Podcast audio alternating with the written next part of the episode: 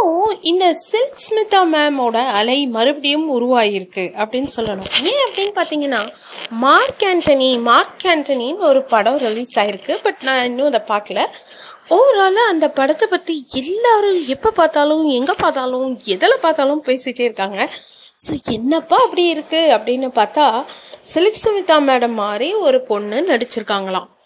But சிலுக் சிலுக்கு தான் அப்படின்னு சொல்கிற மாதிரி நான் முன்னாடியே பேசியிருக்கேன் இந்த டாப்பிக்கு அப்படின்னு சொல்ற மாதிரி சிலுக் ஸ்மிதா மேமோட பிளேஸை யாராலையும் எப்பவுமே நிரப்ப முடியாதுங்கிறது தான் ஒரு நிதர்சனமான உண்மை. பின்னாடி பேக்ரவுண்ட் கேட்டா சாரி பிள்ளையார் ஊர்வலம் போயிட்டு இருக்கு அதனால பட்டாசு வெடிச்சிட்டு இருக்காங்க இப்போ coming back to the story என்னன்னு பார்த்தீங்கன்னா அந்த பொண்ணு இப்படி இருக்கு அப்படி இருக்கு.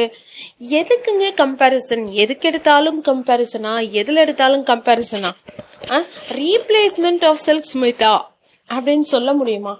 நிச்சயமாக சொல்ல முடியாது. இதற்கு ஒரு லைவ் எக்ஸாம்பிள் இப்போ போயிட்டுருக்கு.